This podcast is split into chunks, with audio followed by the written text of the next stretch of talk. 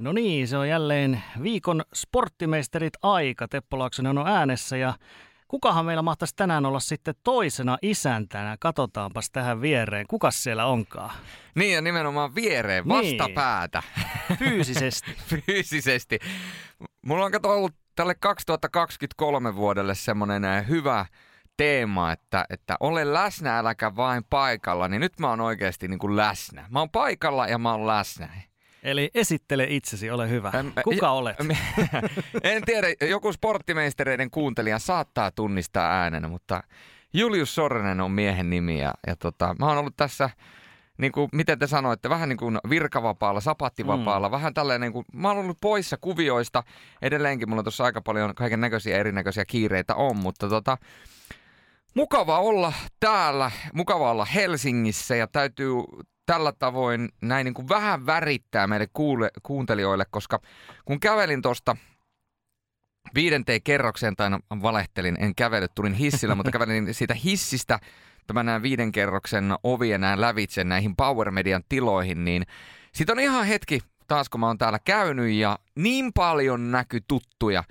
Niin tiedätkö silleen, että sä katsot, että mä oon tässä hyvissä ajoin ja sitten loppujen lopuksi kuitenkin huomaat sille, että alkaa tulla kiire, kun jäät tuohon suusta kiinni. Mutta mahtava olla täällä ja mahtava mm. nähdä Teppo sinua ja, ja tota, meillä on joskus ollut sille, että enemmän ollaan nähty ja, ja ollaan myöskin enemmän törmäyty tuolla maikkarin tiloissa. Mutta nyt välillä on ollut vähän tämmöistä niin kuin pidempää taukoa, niin tästä on aika hyvä lähteä liikkeelle. Joo, ja nythän on siis ystävän päivä. Kyllä, hyvää ystävän päivää. Kuin myös Julius. Mä jotenkin tuntuu hassulta sanoa sulle nyt hyvää ystävänpäivää, kun mä tiedän, että se on tätä nauhoitushetkeä katsottuessa, niin vasta huomenna, mutta hyvää ystävänpäivää tässä vaiheessa. Mm. Ja kaikille meidän kuulijoille myöskin. Ja Lifulle tietysti. Lifu on nyt Kotkassa, mutta Lifu pistää tämän jakson vielä pakettiin. Ja hän on sitten itse asiassa vetovastuussa nyt pari viikkoa sitten, niin Lifulle tsemppiä myöskin siihen.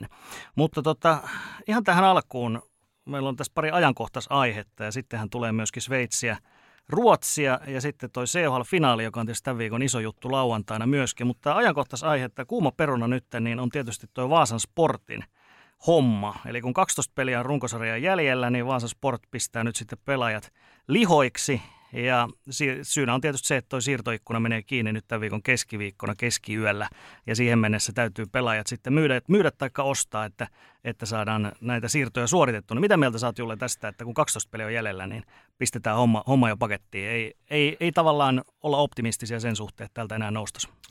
Niin, faktahan on siis se, että jos katsotaan ihan puhtaasti tilastomatematiikkaa ja katsotaan Vaasan Sportin mahdollisuuksia päästä pudotuspeleihin, niin ne eivät välttämättä mitkään parhaat ole, mutta me puhutaan kuitenkin, Teppo, ammattilaisurheilusta. Tai mä haluaisin puhua ammattilaisurheilusta.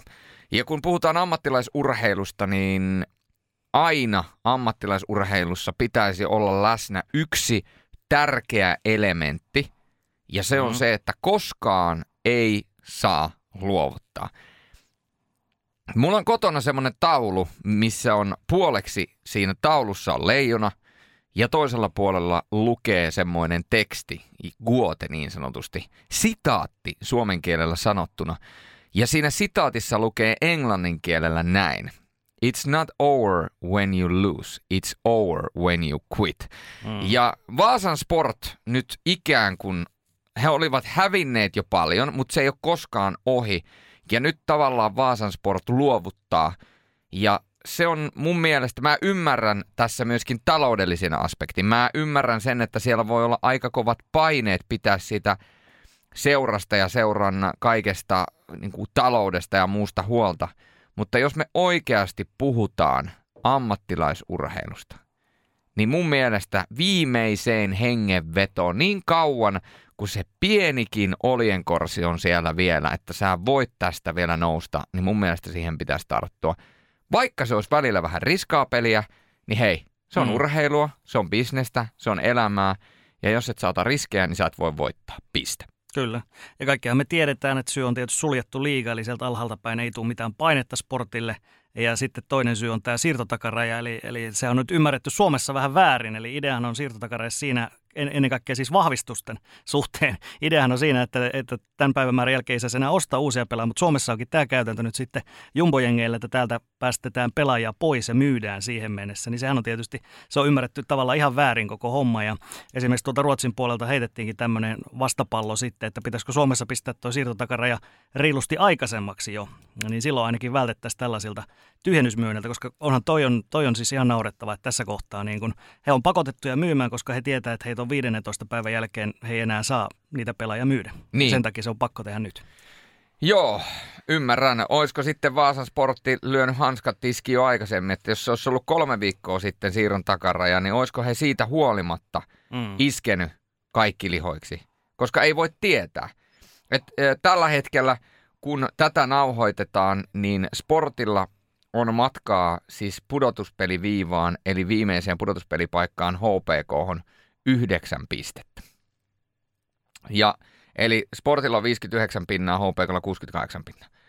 Äh, onhan se nyt fakta, että kahdessatoista ottelussa tollaisen pisteeron kuroaminen H P K:n kaltaista joukkuetta vastaan, joka on kuitenkin laadukas joukkue, ja siinä on kuitenkin Ässät, Jukurit, no Ässät on vähän edellä, Jukurit on tavallaan siinä välissä, K K:kin saattaa siitä vielä tehdä oman niin kuin nousunsa, ei voi tietää, niin on se vaikea. Se vaatisi megalomaanisen lopun, mutta siitä huolimatta kyllä tästä jää vähän tällainen äh, karvas maku, ja kun ollaan puhuttu kuitenkin Vaasan Sportista, ollaan puhuttu siitä, että onko tänä vuonna se Sportin vuosi, onko tänä vuonna se hetki, kun Sport niin kuin oikeasti nousee tonne pudotuspeleihin ja pelaisi jotain muutakin kuin niitä sääliplayereita, pääsisi oikeasti kahdeksan parhaan joukkoon, ei kymmenen parhaan joukkoon, vaan kahdeksan parhaan joukkoon. Heillä on ollut kuumia, kuumia pelaajia tällä kaudella käytössä. Axel Holström oli jossain vaiheessa koko liikan varmaan paras pelaaja. Simon Jalmarsson, vaikka niin tiedetään toki Jalmarsson on poissaolo ja muutakin,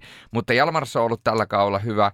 Ää, Emil Johansson vähän niin kuin viime kaudellakin ylös alas, niin kuin näin, että ei ole ehkä löytänyt semmoista stabiilia tasoa, mutta heillä on oikeasti hyviä pelaajia. Ja sitten tämä viiden ruotsalaisen ylivoima, mikä on mun mm. mielestä niin kuin hieno. Ja nyt tavallaan kaikki vedetään vessanpöntöstä alas. Mm. Et nyt kaksituhatta, äh, kaksituhattakuusitoista sääliplayerit, kaksituhattakaksikymmentäyksi sääliplayerit, kaksituhattakaksikymmentäkolme luovutus. Luovutus, niin. Et sehän on hassua, kun jossakin rinnakkaistodellisuudessa niin Sport olisi voinut lähestyä tätä siirtoikkunaa myöskin niin, että otetaan sitten pari uutta pelaajaa ja mm. lähdetään niin kuin oikein tosissaan jahtaa vielä tota kymmenettä paikkaa, koska siis sulla on kolmekymmentäkuusi pistettä, mitä sä voit saada kaksitoista pelissä. Siitä noin puolet, niin sä pääset melkein jo tuonne kahdeksaankymmeneen pisteeseen, mikä voisi ehkä riittää. Niin, että näin sitä voisi kuvitella. Toisaalta ainahan tarinassa on kaksi puolta ja kortissa on kaksi puolta. Nyt voidaan ajatella niin, että Sport luovutti, ja tämä on myöskin tavallaan Sportin faneille, jotka muuten tällä kaudella myöskin paransi ihan selvästi omaa osallistumista. Mm. Vaasan peleissä on ollut hyvä meininki ja se huuto ja laulu ja tervetuloa helvettiin -mentaliteetti on palannut vähän sinne Vaasan Sähköareenaan. Tietyllä tavalla heillähän tämä oli niin kuin selän kääntäminen, mutta niin kuin samanaikaisesti niin, niin jotenkin... Mä en niin kuin tiedä. Mä en tiedä. Sitten kun mä katselen tässä niin kuin näitä uusimpia uutisia, jotka on tältä kolmastoista päivä helmikuuta, niin ää, Emil Johansson siirtyy loppukaudeksi uuteen seuraan. Jens Löökke lähtee Björklöveni. Totaalinen niin kuin tyhjennys. Niin, niin. Kyllä se jollain tavalla surullista on. Ja, mutta kuten sanottua, kääntöpuoli on se, että Pappi Hovinen, hän saa mahdollisuuden taistella mestaruudesta. Sen tietää, että hän ei ole se pelaava maalivahti, mutta hän saa mahdollisuuden taistella mestaruudesta Tapparassa.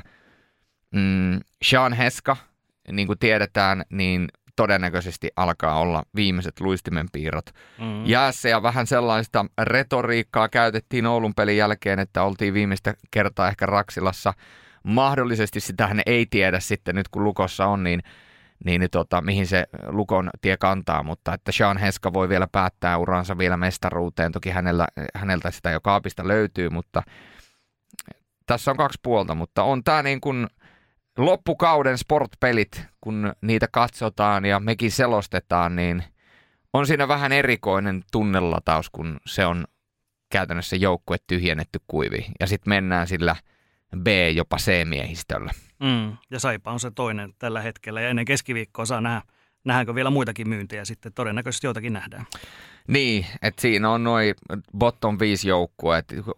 Ennen kaikkea bottom, no, bottom kolme joukkueet ainakin Jyp, Sport, Saipa, niin niin tuota, voi siellä jonkinnäköisiä manöövereitä vielä tehdä ja nähdä. Ja sehän riippuu tietysti siitäkin, että kun siellä on Helsingin I F K:ta ja, ja isoja seuroja, tamperelaisseurat, ne seurat, joilla on rahaa, Kärpistä, koskaan tiedä mitä he tekee, niin, niin jos siellä nyt on joku sellainen pelaaja, joku, joka loppukaudeksi kiinnostelisi, niin nimenomaan mestaruusjahtia ajatellen, niin kyllä jos ne on irrotettavissa ne pelaajat, niin kyllä ne sitten loppujen lopuksi sieltä irtoaa. Että vähän niin kuin Westerholmikin näytti siltä, että irrotetaan, ei välttämättä ole irrotettavissa. Ja sitten vähän pienimuotoisen selkkauksen kautta loppujen lopuksi kuitenkin Westerholmikin sieltä Kärppiin lähti. Että mikä oli mun mielestä ihan hyvä, koska Westerholmin suorituskyky sen jälkeen, kun tämä siirtosaaka hänen osaltaan nähtiin ja sitten se meni vähän vihkoon ja hän lainausmerkissä joutui jäämään mm. Lappeenrantaan loppukaudeksi vielä, niin kyllä hänen niin kuin suoritustasostaan, anteeksi nyt Nikke, jos tätä kuuntelet, mutta se kyllä vähän näyttikin siltä, että ei nyt oikein ole se kaikista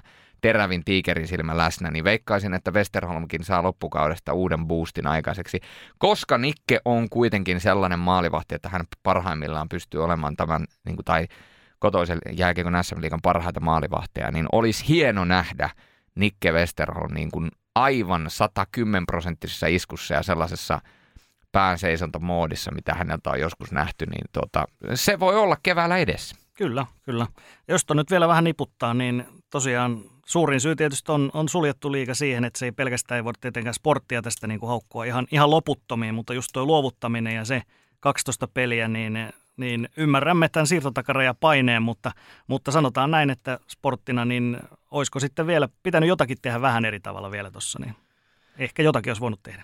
No joo, kyllä siellä niin kuin paljon semmoisia asioita on varmasti, mitä olisi pystynyt tekemään, mutta tähän voidaan kohta mennä sitten, kun mennään Sveitsin liigaan, mm. mutta Sveitsin liigan äh, niin sanotusti mätisäkki joukkue tällä kaudella on ollut Asua, ja se on jo tiedetty kuukausia, että Asua tulee olemaan toinen niistä joukkueista, joka pelaa karsintoja tai taistelemaan siitä, että joutuuko karsintoihin alaspäin. Ja, ja tota, jos Sveitsin liiga ei olisi sellainen, mikä se tällä hetkellä on, niin kuinka suurella todennäköisyydellä uskot, että he olisi pitänyt joukkuetta kasassa, että sieltä on päävalmentaja saanut aikaisemmin lähteä ja siellä on päävalmentaja vaihdettu ja yritetty tehdä kaikkia manöövereitä, mutta kun tiedetään, että on kuitenkin se mahdollisuus pitää se sarjapaikka, niin kyllä siitä taistellaan loppuun asti, eikä sitä haluta luovuttaa. Sehän, olisi, sehän se vasta olisikin karhua, että sä tekisit tyhjennysmyynnin ja lähtisit sitten vielä sarjaporosta alemmas.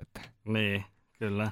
No loikataan tuonne Sveitsiin, kun sä hyvin jo tuosta alustit, niin tota, aloitetaan varmaan sieltä pohjalta, niin, niin tosiaan sarjataulukko näyttää, Asua on aika selkeä jumbo, neljäkymmentäkolme, sitten siinä tulee Ässät, Tigersia ja Losanne, jotka on siinä viideskymmenesneljäs sitten seuraavana. Mites toi menee toi karsinta alaspäin siellä? Niin, siellä kaksi viimeistä pelaa toisiaan vastaan sitten sarja ja sen häviäjä sitten pelaa tuota Sveitsin äh, liigan, tai niin kuin Swiss liigan, eli Sveitsin toiseksi korkeimman sarjatason, eli entisen N L B:n niin, niin tuota, voittajajoukkuetta vastaan. Tämä menee välillä vähän sekaisin, kun se on, ää, kerrottakoon, nyt tämä on kerrottu jo aikaisemmin, mutta Sveitsin pääsarjathan menee siis niin, että pääsarja, eli se niin kuin Sveitsin liiga, mit, mit, mitä me puhutaan Sveitsin liigana Suomessa ja Seemoressa, niin sehän on siis National League ja sitten tuo Sveitsin kakkossarja, joka on esimerkiksi Suomessa Mestis ja Ruotsissa Hockey Allsvenskan, niin tämähän on Sveitsissä Swiss League, eli silleen se vähän niin kuin tuntuu sekavalta, mutta tosiaan niin he pelaa sitten ristiinkarsina, eli tuossa ei tule tavallaan sitä, että nyt jos suoraan tipahtaisi, niin mä uskaltaisin melkein lyödä kuukausipalkan veto, että Asua lähtee tuota, toiseksi korkeammalle sarjatasolle, mutta se mielenkiintoisin taistelu nyt tuntuu, että se käydään kuitenkin. Näyttää siltä, että se on Losanne tai S C L Tigers, joka tulee olemaan Asuota vastaan. Toki siinä on myöskin muita joukkueita, on Ambrì-Piottaa, Luganoa ja näitä, jotka voi sieltä vielä vähän tulla alaspäin. Tuo on kuitenkin aika tiivis toi pakka Tigersista Luganoon, niin siinä on kuitenkin vain ja ainoastaan seitsemän pistettä matkaa, niin sitten jos sulla tulee se viimeinen slamppi tähän kevääseen, niin sähän, vo, sähän voit romahtaa sieltä. Ja nythän niin kuin Losanne on esimerkiksi parantanut omaa pelaamistaan, niin mielenkiintoista on nähdä, mihin tämä menee. Siis, ää, Asuakin on parantanut pelaamista. Asuolla oli pitkiä voittoputkeja, mutta tota, saa nähdä. Tigers on tällä hetkellä tosiaan toiseksi viimeisenä neljä ottelun tappioputkessa ja kaksi voittoa ainoastaan viimeisestä kymmenestä ottelusta. Että siellä suomalaismafialla on aika kova työ, mutta tietysti yksilötasolla esimerkiksi Aleksi Saarella taistelee maalipörssin voitosta yhdessä Teemu Hartikaisen kanssa, joten se on kova. Ää, puolestaan Losanne on viiden ottelun voittoputkessa, ää, tai ää, Losannella oli viiden ottelun voittoputki, joka katkesi Asuolta vastaan. Ja tota, Losannessa tuli vaan semmoinen uutinen, että ää, Topias Stepanhan kertoi, legendaarinen maalivahti, että tämän kauden jälkeen hän ripustaa sitten luistimet naulaan, niin siellä on sitten vähän tämmöinen ää, niin sanotusti viimeinen valssi, ja saa nähdä, että päättyykö se Losanen viimeinen valssi sitten siihen, että joukkue lähtee mm. vielä. Mutta se on mielenkiintoinen. Ja sitten toi Ambrì-Piotta, joka on tällä hetkellä yhdentänä toista, niin siellähän Virtaselle ja Janne Juvoselle painettiin jatkopahvit. Se on tietysti suomalaisittain merkittävä. Ja mä toivoisin, että Ambrì-Piotta, joka on tällä hetkellä kuudenottelun pisteputkessa, niin oikeasti pääsisi playereihin, koska heillä on kenties Euroopan fanaattisimmat fanit. Ja se, niin kun se heidän areenan tunnelma, kun he pääsivät sieltä vanhasta ää, ladosta pari vuotta, sitten, ta, pari vuotta takaperin pois, niin nyt se uusi halli ja se tunnelma, niin olisi hieno nähdä. Ja kun Ambrì-Piotta voitti vielä Spengler Cupin tuossa uutena vuotena, niin se olisi hienoa. Spengler Cupin jälkeen pistekeskiarvo on yksi pilkku viisikymmentäkahdeksan, eli se voisi olla vielä vähän korkeampi, mutta tota, taistelee siellä ennen kaikkea Luganoa vastaan. Lugano on varmaan siinä semmoinen niin kuin päätaistelija. Mm. Mutta sanoisin näin, että, että Ashua tulee olemaan se toinen tipahtajajoukkue tai taistelemaan tipahtamista vastaan alaspäin karsinnoissa, ja sitten toisena joukkueena todennäköisesti jompikumpi Tigers tai Losanne, näin mä uskallan sen väittää. Ää, ellei sieltä tule sitten jotain tappioputkea tai hirveätä voittoputkea. Ja Ambrì-Piotta on tuossa vähän silleen niin kuin välinputoajana, että, että taistelee henkeen ja vereen viimeisestä pudotuspelipaikasta, mikä on hienoa, koska se suurin taistelupari tällä hetkellä on nimenomaan Ticinon toinen joukkue, eli Lugano, ja ne, jotka teetään Sveitsin liigan ikään kuin dynamiikan, niin Ticinon derby Lugano vastaan Ambrì-Piotta Etelä-Sveitsin derby, niin sehän on se suurin, mahtavin, kaunea ja tunteikkain, niin Niin se, että jos viimeisillä kierroksilla nämä kaksi joukkuetta olisi tavallaan niin kuin tasapisteessä taistelemassa toisiansa vastaan, että kumpi menee jatkoon ja kumpi jää rannalle ruikuttaa, niin pikkasen se olisi sitten kiimasta. Se olisi niin kuin, siis mä oikeasti mä jollain tavalla jopa toivon sitä, koska tuota, siinä olisi semmoinen niin kuin asetelma, että ja sitten jos vielä Ambrì-Piotta sen voittaisi, niin tota, sitten he lähettäisi niin kuin oman isoveljensä playereista ulos, niin olisi siinä hieno. Ois, ois, kyllä. Mites toi playoff-systeemi, eli, eli sinun kanssa toi playoffien ykköskierros, eikö näin, Sveitsissä? Eli seitsemän, seiska ja kymppi ja kasi ja ysi pelaa siinä sen ykköskierroksen ja puolivälieriä, niin, niin sieltä löytyy seiska sijasta alaspäin, on siis Bern, Kloten, Zug ja Lugano on tällä hetkellä nämä joukkueet, jotka menisivät tuohon ekalle kierrokselle, niin sanottuihin sääliplayereihin, niin mitäs näistä jengeistä? Niin, ja siis tulee menemään. Ja tulee menemään. Joo, tulee menemään. Se on uskot ihan siihen? Joo, joo, siis E- Bernillä on, Berni, joka on siis tällä hetkellä seitsemäntenä, niin heillä on siis pisteeroa Freiburiin, joka pitää tuota viimeistä varsinaista pudotuspelipaikkaa, niin kahdeksan pinnaa. Ja kun mä tiedän, että Freiburgin taso on kuitenkin sellainen, että ne pystyy nyt niin kuin parantamaan vielä kauteen edessä, siellä on Davosia edellä ja sitten Rapperswil on ihan liian pitkä matka, niin ei Bern tule tuosta enää nousemaan. Ei tule nousemaan Klotenkaan, ei tule nousemaan Zugikaan. Eli noi tulee todennäköisesti olemaan niin, että siinä on, mä uskoisin näin, että Bern, Kloten, Zug ja sitten siihen tulee vielä Ambrì-Piotta tai Lugano niin kuin neljänneksi joukkueeksi. Kloten on yllätys. Se on ihan näistä Lugano, Zug, Kloten, Bernin. Voidaan käydä sen verran läpi, että Lugano oli tietyllä tavalla pettymys, mutta siellähän on mielenkiintoinen tilanne sen takia, että Mikko Koskinenhan tavallaan syrjäytettiin ja viimeiset kahdeksan peliä on mennyt silleen, että Schlegel on ollut maalissa. Koskinenhan aloitti tuon yhden surullisen kuuluisan Freiburg-pelin ja sehän oli siis hauska peli sinällään, että Retto Perra palasi siihen kyseiseen peliin ja Retto Perran ei pitänyt palata siihen kyseiseen peliin, vaan se piti palata vasta siihen seuraamaan Zurichin peliin. No se palasi siihen Lugano-peliin ja tähän Freiburgin ja Luganon väliseen peliin ja Freiburg latoi Retto Perra maalillaan avauserään viisi nolla taululle. Oho. Mikko Koskinen vaihtoo ja Schlegel maalille. Ja se oli siis, näihin kahdeksan ottelun kun mennään, niin Schlegel on muuten aloittanut kaikki ottelut. Tämä oli tavallaan niin kuin, että Mikko Koskinen laitettiin takas maalille ja sitten se pommitettiin vaihtoon. Niin se on ihan mielenkiintoinen tarina näin, että mikä tulee olemaan, koska Luganollahan on siis, siis tilanne, että heillä on ulkomaalaiskiintiö pelaajia, niin heillä on se, semmoinen määrä, että heillä on Chris Bennettkin ollut pitkään, niin ollut esimerkiksi Farmissa, ja ettei ole päässyt pelaamaan ollenkaan niin pääsarjajoukkuessa, että se on ollut siellä tavalla. Heillä on loukkaantuneena pelaajia. Kaskihan lä- lähetettiin jo aikaisemmin tällä kaudella pihalle. Niin nyt heillä on ollut sellainen joukkue, että heillä on ne kaikki kuusi ulkomaalaista kenttäpelaajaa samanaikaisesti jäällä, joten se, jos Schlegel pelaa hyvin, niin eihän heidän tarvitse laittaa Koskista maaliin, koska jos heillä on voittava maalivahti, hän hyötyy siitä, koska heillä on sitten kuusi niin hyvää kenttäpelaajaa. Mutta palatakseni takaisin tuohon Bern, Kloten, Zugiin, niin siinä on oikeastaan niin kuin kolme yllättäjäjoukkoa. Bern sen takia, että ää, tiedettiin, että Bern viime kauden syväsukelluksen jälkeen, ja kun Lundskog sai aloittaa vielä tämänkin kauden päävalmentajana, että se nyt tuskin tulee välittömästi se kurssi muuttumaan, mutta kun ää, Söderholm hyppäsi puikkoihin, niin olisi odottanut, että se olisi ollut jotenkin suurempi se käännös, mitä se ei ole todellakaan ollut, joten sitä joutuu jumppaamaan aika paljon. Kloten puhuttiin etukäteen joukkueesta, joka siis nousi neljän vuoden tauon jälkeen pääsarjan täksi kaudeksi, että riittääkö heillä oikeasti pääsarjan, että heillä on hyvä joukkue, mutta tämä on kaikkien aikojen kenties kovin kausi Sveitsin liigassa, ja puhuttiin jopa, että Klotenille sarjapaikan pitäminen olisi niin kuin suuri voitto. Ja jumpe jampe, ne on oikeasti mm. menossa playereihin. Niin, kyllä. Ja, ja miettikääpähän sitä, että kun siellä Klotenissa alkaa playerit, että heidän maalilauluna on siis Deck Leaderin. niin, niin siinä on sitten jumppaamista, kun playereissa pelaat. Tällä hetkellä, jos playerit alkaa, niin hallitsevaa tuplomestaria vastaan. Niin näin. No Zug on koko kauden suurin pettymys. Ja Klotenilla on, jos Kloten pelaa Zugia vastaan, niin Klotenilla on sitten niin kuin väylä auki, koska fakta on se, että jos ja kun playerit alkaa niin, että Kloten ja Zug pelaa toisensa vastaan, niin Klotenilla ei ole minkäännäköisiä paineita. Ne kaikki paineet on E V Zugilla. Ne on ensinnäkin A, sääliplayereissa, ja B, ne pelaa joukkuetta vastaan, jonka lähtökohtainen ajatus näin niin kuin ulkoisista, ulkoisista paineista katsottuna, eli mediasta katsottuna, on se, että he pitää sarjapaikan. Mm. Sehän olisi Zugille grande katastrof lähteä lauluun. Jumalauta, Klotenia vastaan! Sääliplayereissa, joo.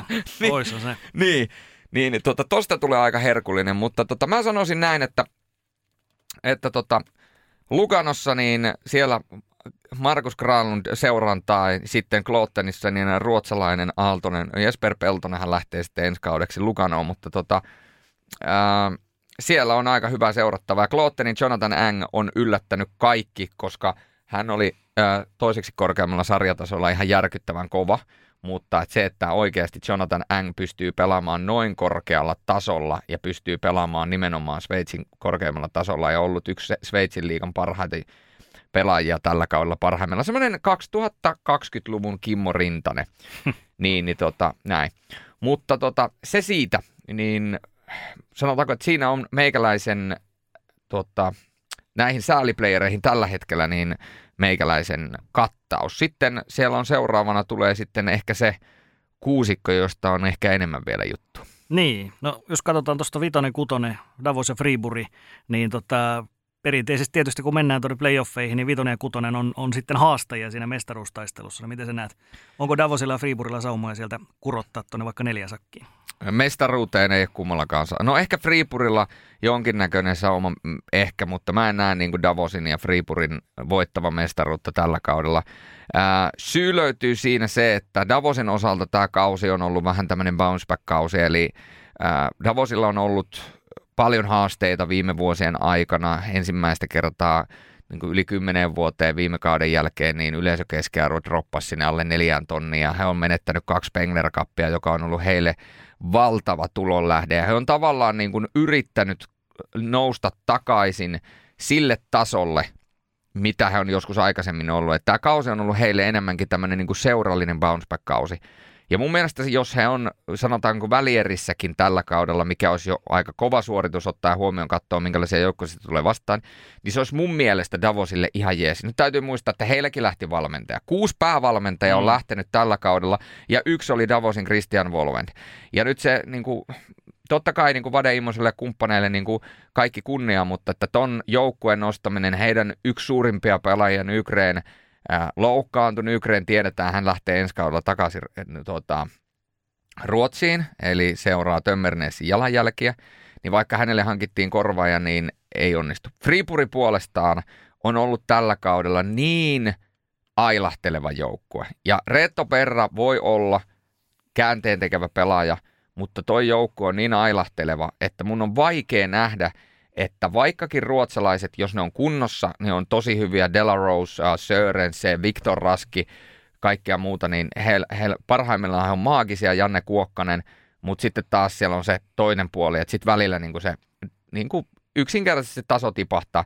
Niin mä sanon, että näistä joukkueista, jos mä veikkaan, että kumpi menee pidemmälle, niin mä näkisin, että Freiburgilla on paremmat mahdollisuudet, koska Freiburgilla on oikeasti sellainen niin kuin upside. Davos on vähän semmoinen, niin kuin, on, mulle on ollut vähän sellainen tasapaksu koko kauden, pois lukien heidän maalivahti Sandro Asliman, joka on koko sarjan parhaita maalivahtia. Mutta sitten tullaan tämän kauden ylivoimaiseen yllättäjään. Ja ehkä mun mielestä koko Sveitsin liigan viihdyttävin joukkue, Rapperswil-Jona Lakers. Stefan Hedlund, niin mä sanon, että kun Stefan Hedlund joku päivä matkustaa ja palaa takaisin Ruotsiin, niin mä voin sanoa, että hänelle voi laittaa Rapperswil-Joonaan ja Ruotsiin, niin oikeasti laitetaan patsas. Laitetaan mielellään kaksi patsasta ja, ja laitetaan ne vierekkäin. Ja, ja molemmat laitetaan vielä silleen, että laitetaan tota Rapperswilin kaksi patsasta ja sitten vielä niinku, tota, tota, ää, myöskin ää, niinku koti, ko, kotikonnuille niin laitetaan myöskin yksi patsas. Hänhän on siis Pohjois-Ruotsista lähtöisin, niin sinne Pohjois-Ruotsiin voi jonnekin laittaa sitten. Tunturilaille. Tunturilaille voidaan laittaa patsas.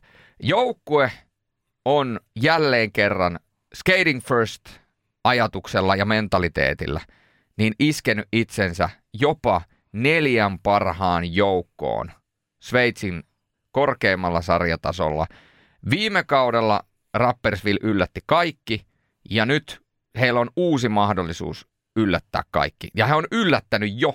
Ja nyt se, että he olisi toista kertaa putkeen neljän parhaan joukossa Sveitsin korkeimmalla sarjatasolla, niin se on ihan järkyttävän kova juttu, koska nyt täytyy muistaa, että he on tässä välissä kaksituhattakymmenen-luvullakin käynyt N L B:ssä tai nykyisessä Swiss Leagueassa ja he on välillä rämpinyt ja, ja edellisen kerran, kun puhutaan top neljä sijoituksista, niin mennään kaksituhattaluvun alkuun ja, ja toki sieltä löytyy kaksituhattayhdeksänkymmentäluvulta, niin löytyy top kolme, kolmekin sijoitus niin kuin runkosarjassa, mutta toi on siis tosi kova.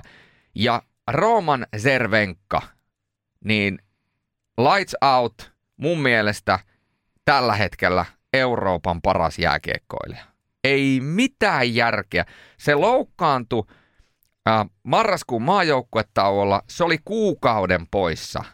Kuukauden Sveitsin pääsarjasta. Ja mitä teki Roman Zervenka?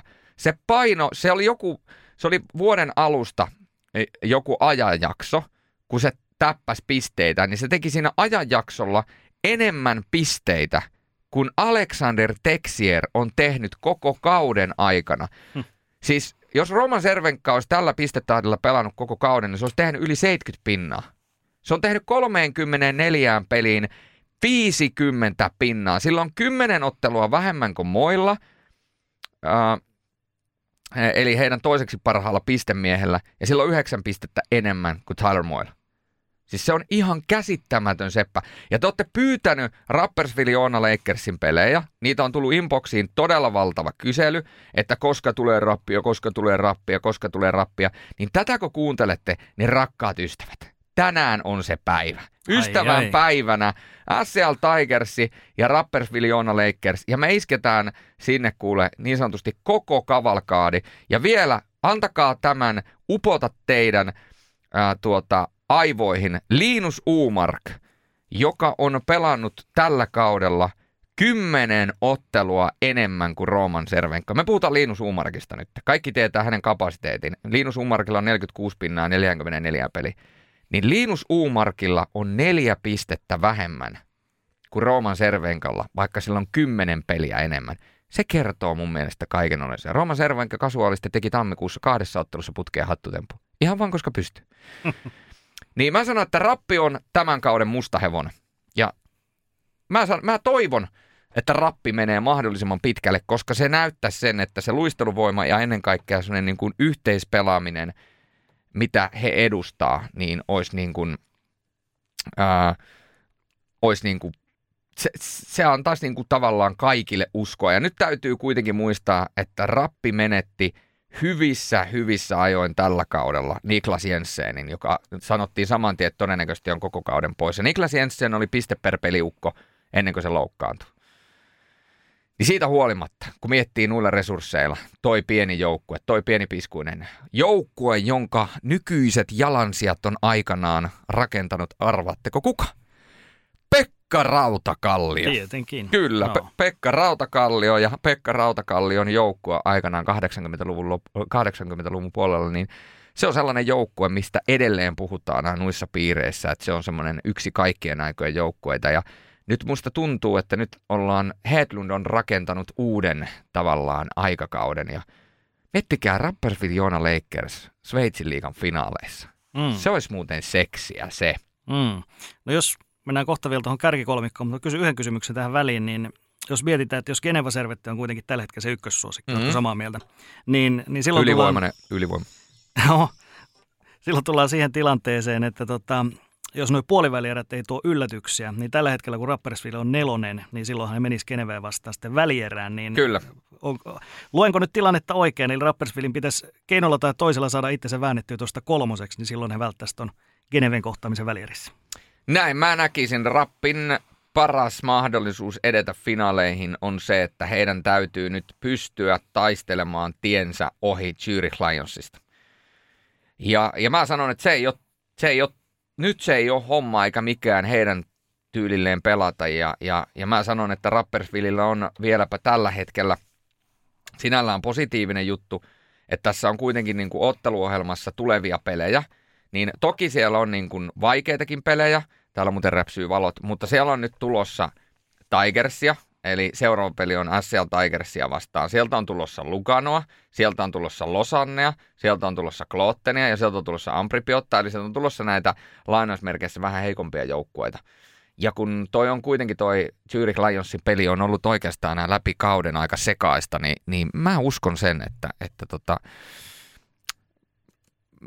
mä sanon, että jos Rappi ohittaa Zurich Lionsin, niin mä uskallan sitten niin kuin myöskin liputtaa sen puolesta, että ne on finaaleissa tällä kaudella mahdollisesti.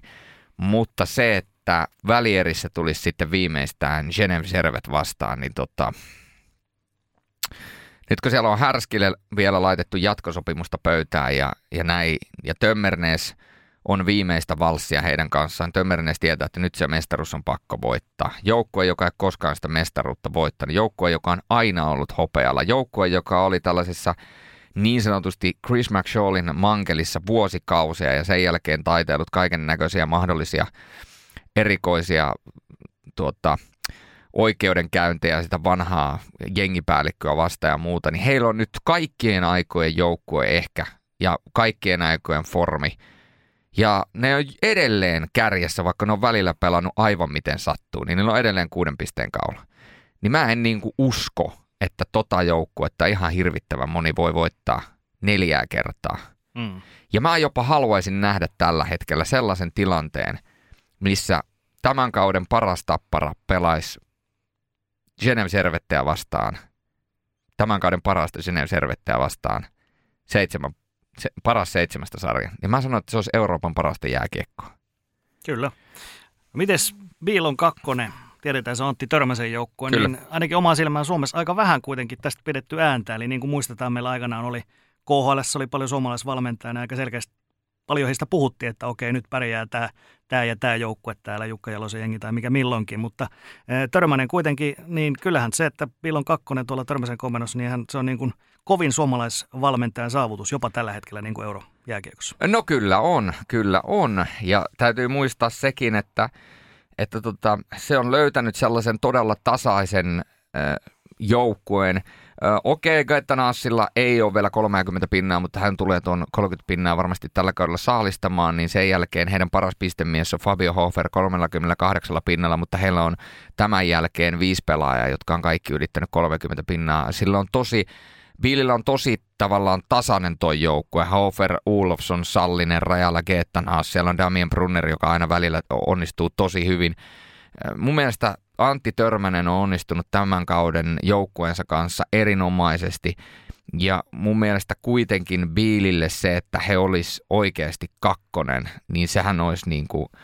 Se olisi tietyllä tavalla niin kuin, totta kai myöskin historiaa, mutta se olisi Antti Törmäselle sellainen...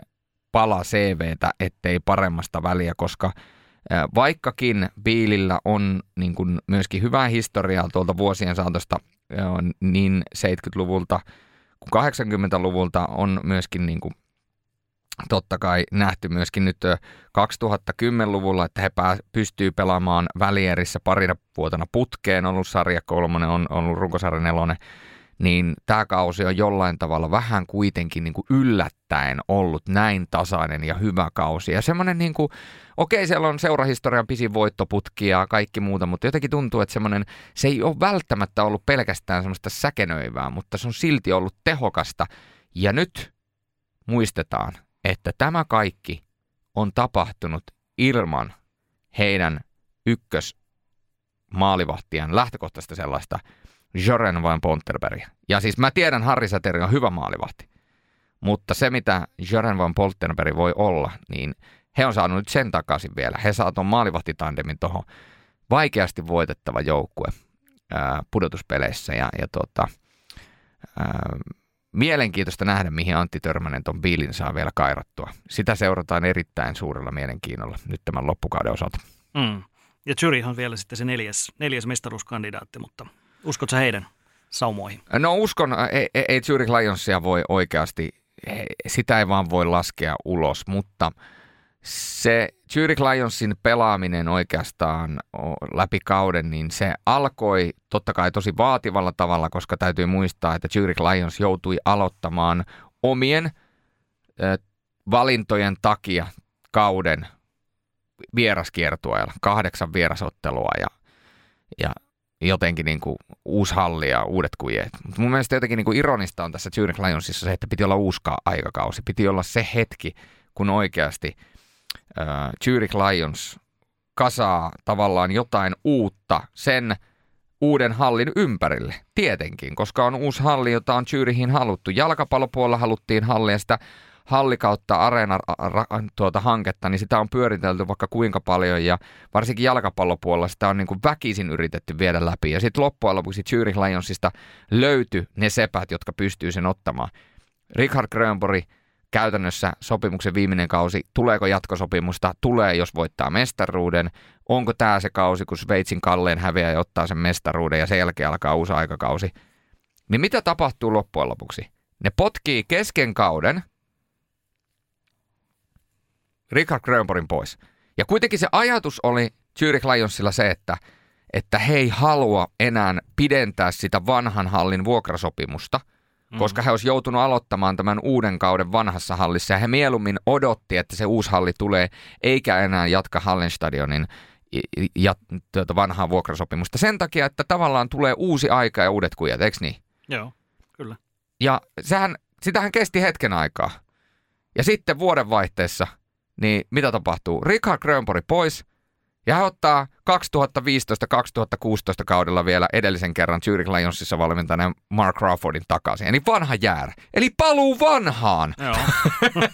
niin, niin, niin kyllä mun täytyy sanoa, että jotenkin tämä on ollut, jotenkin tämä on ollut tämä Zurich Lionsin kausi jotenkin niin, kuin niin erikoinen ja... ja heillä on sellainen joukko, että jos ton saa pelaamaan ja heillä on koko sarjan paras maalivahti Simon Rypäts, niin jos Rypäts laittaa luukut kiinni ja toimii niin kuin Leonardo Giannoni on toiminut Davosissa ja on toiminut Bernissä ja on toiminut Zugissa, niin kyllä Zurich Lions voi voittaa mestaruuden. Koska fakta on se, että jos Simon Rypäts pelaa sillä tasolla, millä, he par- millä hän parhaimmillaan pelaa, niin se on by far paras maalivahti, mitä tällä kaudella on pelannut tai tulee pelaamaan Sveitsin pääsarjassa, piste.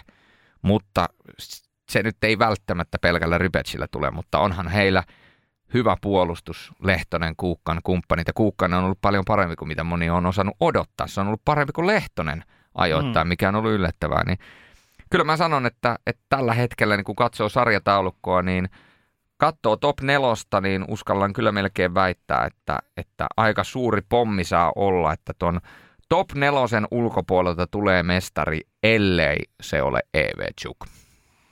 Ja se vaatisi, vaatisi aika paljon yllätystä sitten, kyllä. Kyllä.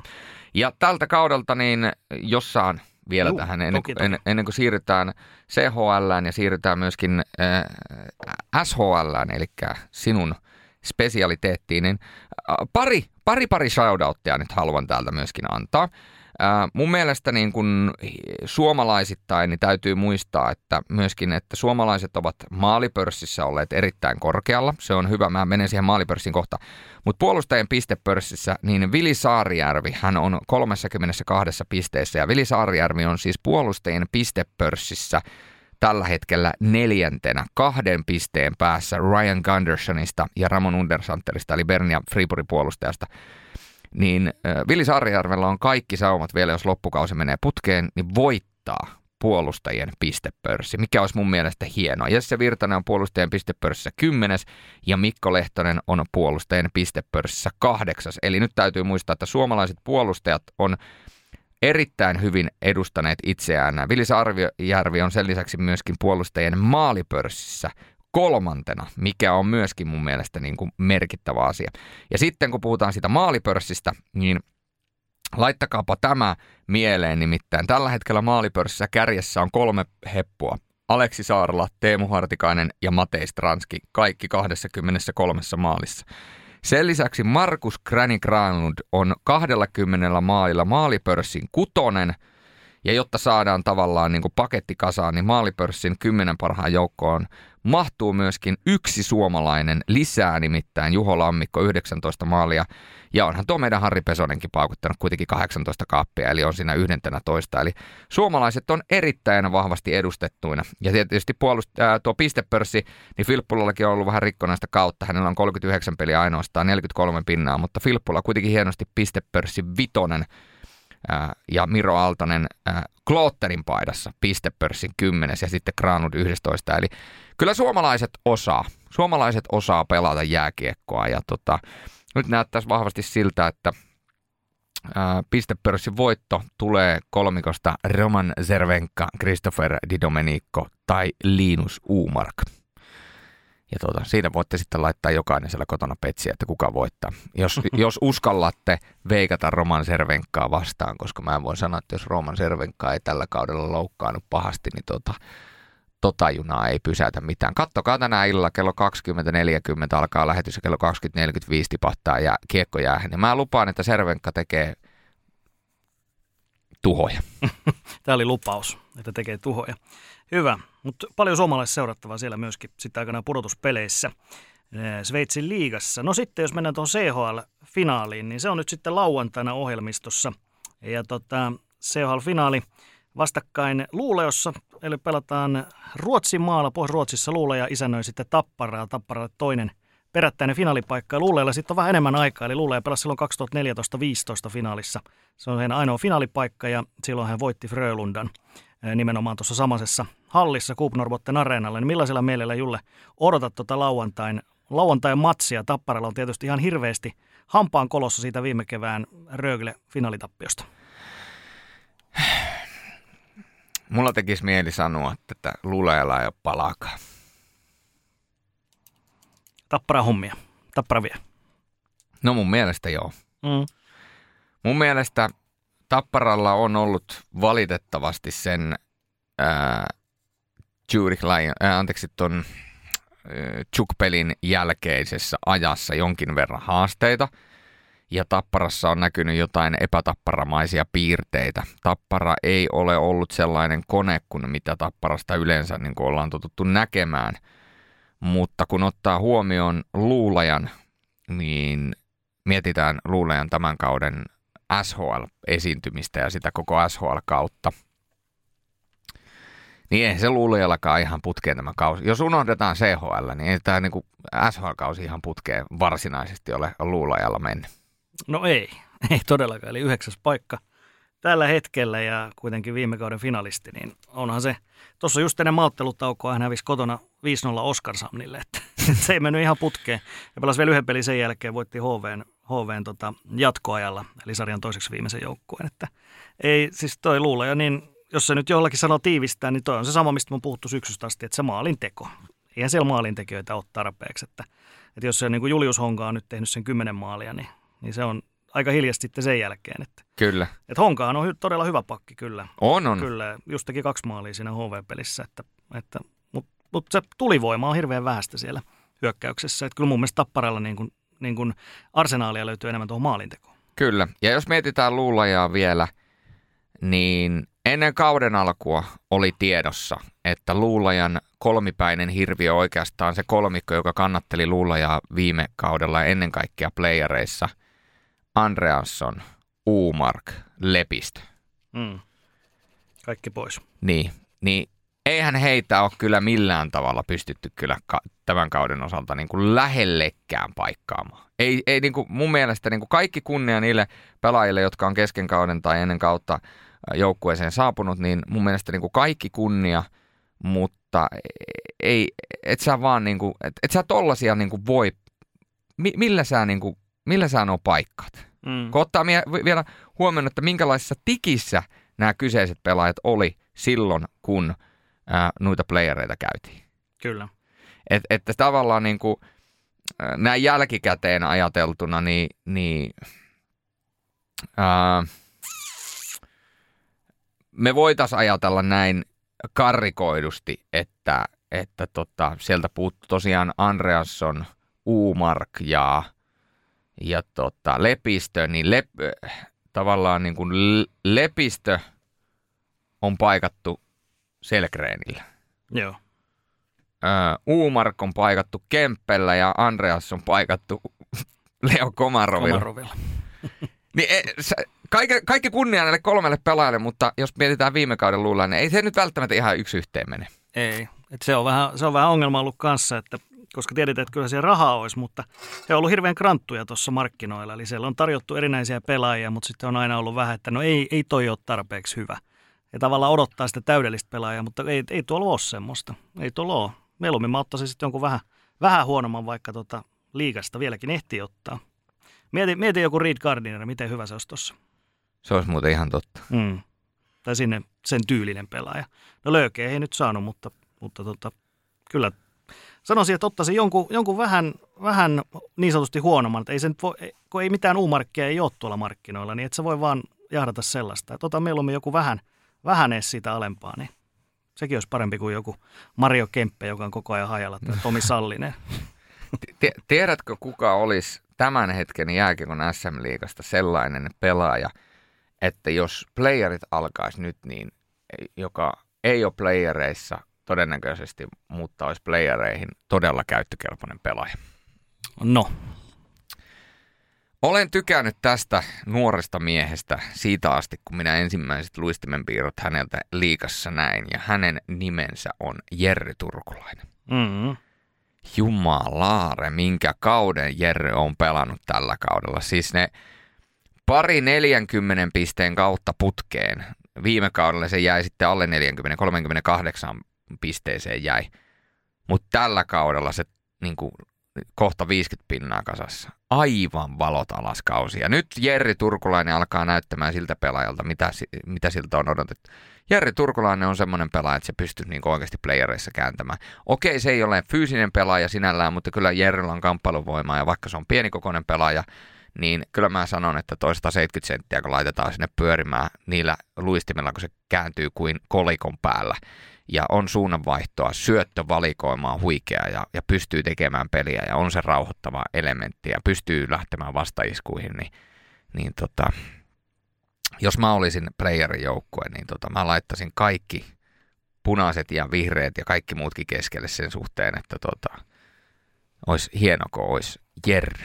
Mm, vielä ehtii. Ne lähti yrittämään. Niin Järrillähän on, toki, Järrillähän on pitkä sopimus. Mm. Mutta lainalle. Tota, niin, mutta lainalle nimenomaan. Että kyllä varmaan jonkinnäköinen lainasopimus Järrelle saataisiin. Eli Jerry, Jerry, jos kuuntelet tätä tai sun agentti kuuntelee tätä, niin nyt alatte sitten pistämään niin sanottu lappua, lappua tiskiin. Ja tota, kyllä joku, kyllä joku Jerrystä hyötyisi.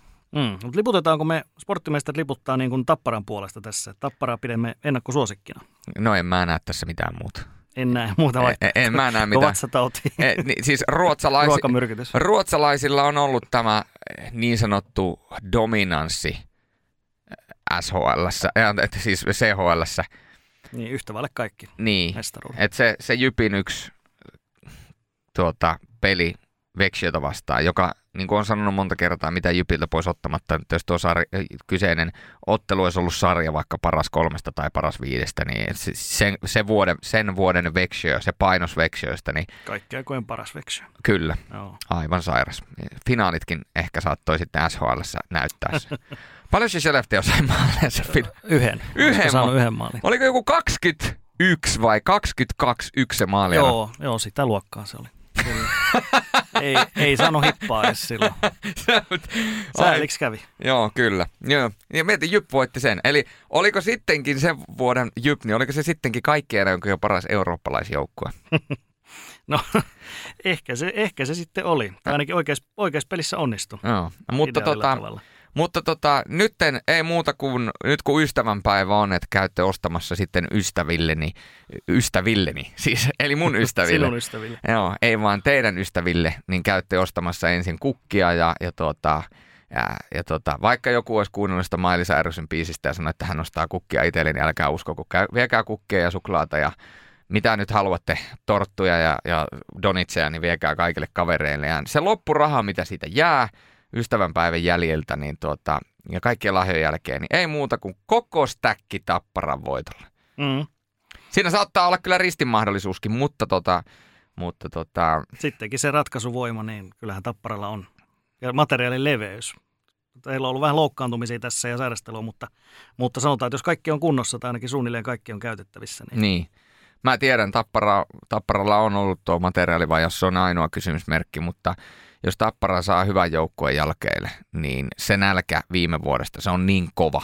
Se on niin, se halu on niin kova. Ja musta tuntuu vähän siltä, että Tapparalla tullut slamppi ja jotenkin aivan kun siellä olisi Tapparalla nyt tietynlainen, tiedätkö, vähän sellainen niin kuin odotus, että kun ne voitti sen Zugin ja ne mm. voitti sen vieraskentällä, sen hirvittävän taistelun jälkeen, niin jotenkin sen jälkeen pieni ulospuhallus ja viimeiseen viiteen pelin ne on voittanut liigassa ainoastaan yhden ja, ja, ja pari okei okay, jatkoaikaa putkeen, mutta, mutta joka tapauksessa. Niin musta tuntuu, että heillä on nyt se peli, se, se, se ulospuhalluspeli, niin se on tulossa nyt ja kun he sen hoitaa, niin sen jälkeen he on niin kuin vapautuneita ja sen jälkeen niin kuin se juna jatkaa raiteilla.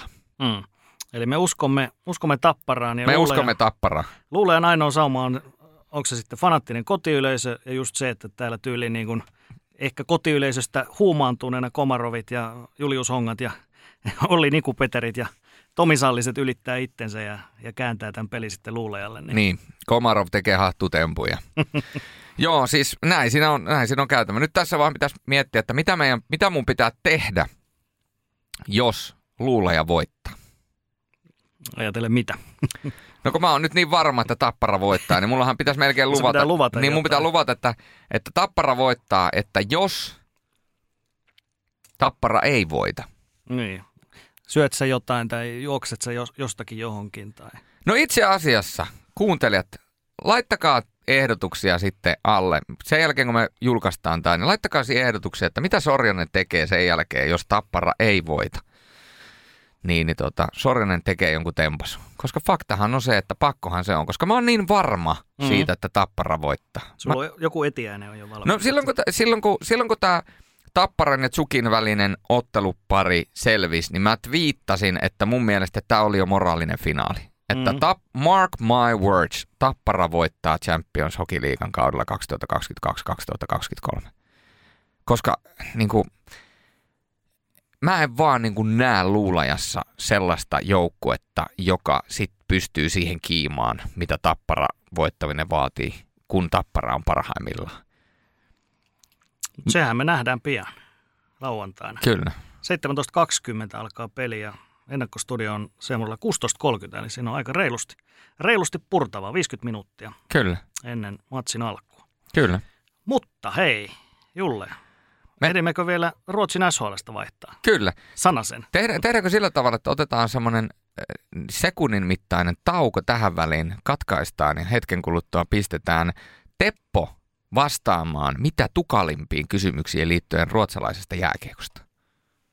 Vahende.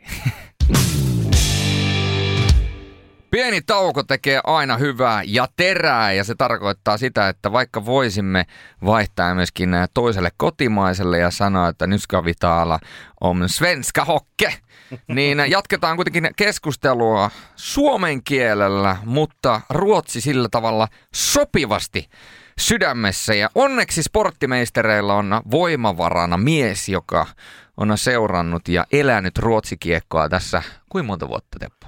Aika monta. Laskepa kaksituhattaviisitoista, kun lasket siitä, niin onko se kahdeksan? Kyllä. Varmaan. Sulla, sulla on kohta vuosikymmen ruotsia. Vuosikymmen ruotsia. Se Vu- on jo jotain. Vuosikymmenen ruotsia. Mutta, mutta, mutta. Mennään, Teppo, ruotsikiekon pariin. Ja tuota, minä esittelen täältä erittäin vaikeita ja ennen kaikkea haastavia kierrepallokysymyksiä. Ja mennään tästä sitten eteenpäin. Ruotsikiekossa ollaan hypätty niin sanotusti sinne viimeiseen, viimeiseen loppukiriin. Ja jos otetaan nyt tällä tavoin... Samalla tavalla kuin otettiin myöskin tuossa Sveitsin liigassa, eli vähän mm. palastellaan tätä. Ja nyt näyttää kuitenkin siltä, että siellä on pari joukkuetta, jotka on jääneet niin sanotusti tässä vaiheessa omille pisteluvuille, eli Malmö ja H V seitsemänkymmentäyksi. Niin tehdään sillä tavalla, että otetaan tämä bottom kolme osasto, koska siinä on sen jälkeen aika iso käppi tuonne Rögleen, niin Malmö kolmekymmentäyhdeksän, H V neljäkymmentäseitsemän, Brynäs viisikymmentä, niin, niin mitä, mitä tällä hetkellä ruotsikiekon asiantuntijalla herättää tämä bottom kolme joukkueet noin niin kuin pelitasollisten suoritusten perusteella? Mm, no kyllähän tuo Malmöön Malmöön karsintapaikka on ihan selkeä, että ei, ei Malmölle annettu mitään, mitään saumoja tässä enää, enää toviin. Että heillä oli pari, pari hyvää peliä tuossa ennen, ennen maaottelutaukoa, mutta sitten kun tuli tappiot taas kerran, niin, niin kyllähän se siinä meni heidän saumat. Eli, eli tota Ruotsissa toi putoamiskarsinta on tälläkin kaudella se, että kolmetoista neljätoista pelaa vastakkain sitten putoamiskarsinnan, eli neljä voittoa, niin säilyt ja neljä tappiota, niin putoot. Että se on hyvin raadollinen. Ei tule enää sitä jatkokierrosta siinä ketään vastaan, vaan se on suoraan sillä.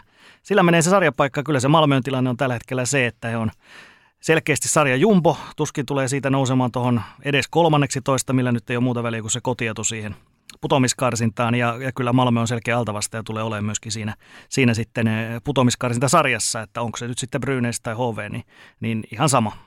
Joka tapauksessa Malmö on se, joka on niin kuin todennäköisemmin lähdössä lauluun. Niin. Tämähän on nyt, uskalletaanko me tässä vaiheessa ennustaa, tämä nyt on tätä nykyistä ajanjaksoa sieltä kaksituhattaviisitoista vuodesta lähtien, niin kahdeksan vuotta.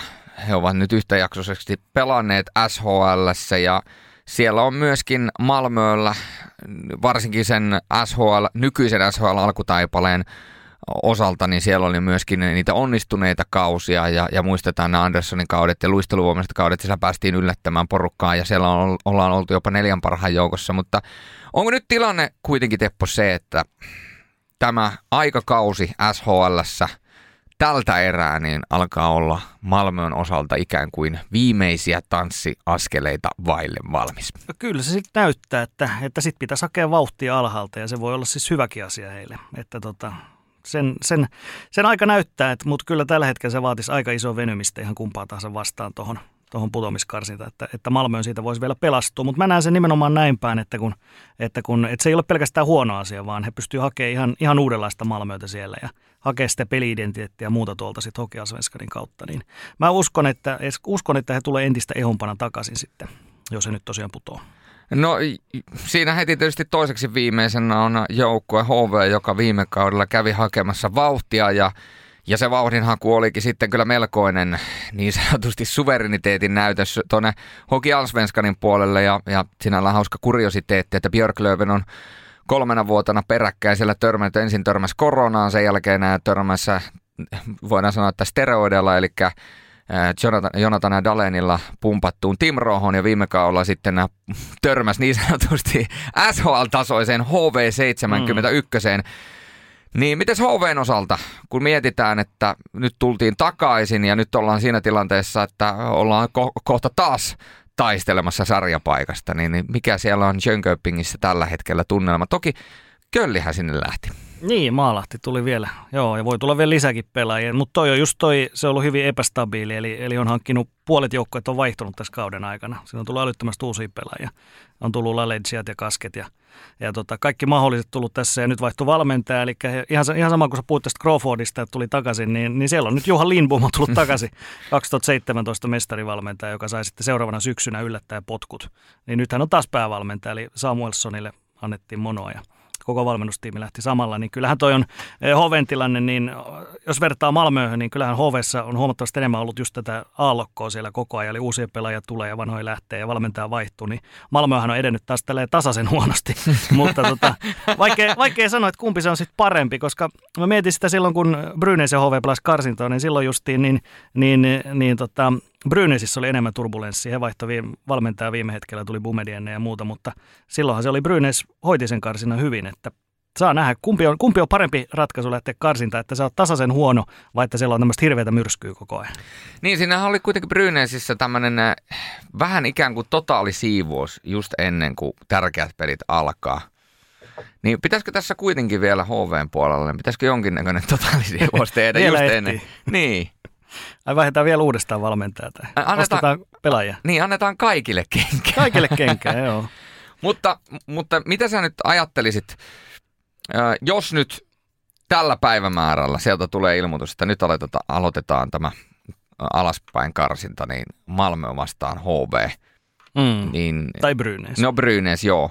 Niin, niin tota, no otetaan toi Brynäs tähän vielä, otetaan sen jälkeen tämä ajatusleikki, niin tota, mennä, mennään Jevleen. Mitä, mitä Jevleen kuuluu, Teppo Laaksonen? No Jevleen sanotaan näin, että Brynäs aloitti, aloitti hyvin, mutta sitten on taas sitä tuttu, että, että siis koko kauteen siellä ei ole paukkuja, että siis joukkue ei ole mitenkään merkittävästi vahvistunut, se ei ole huono jengi, mutta vähän laatua kaipaisi lisää, varsinkin tuonne hyökkäysosastolle, että, että siis... Se ei, ole, se ei ole niin hyvä jengi, jengi paperillakaan kuin, kuin esimerkiksi H V. Mun mielestä H V on paperilla paljon parempi joukkue. Että, että Brynäs on aika lailla niillä sijoilla, joilla se niin kuin pitäisikin olla, olla tuon tota, ää, materiaalin puolesta.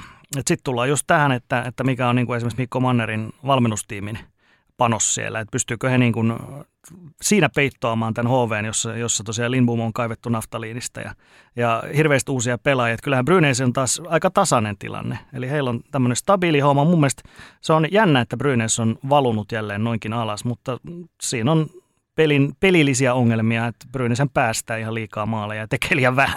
Eli se on, se on aika hyvin, hyvin tiivistettynä se heidän kautensa. Että toi on tosi jännä kyllä tuo runkosarjan loppu siinä mielessä, että mun mielestä Brynäsin pitäisi hoitaa tämä ihan kevyesti, että heillä ne en näe, että heillä pitäisi olla mitään vaaraa valua tuohon karsintaan, mutta voi, voi silti hyvin käydä, että he valuu sinne.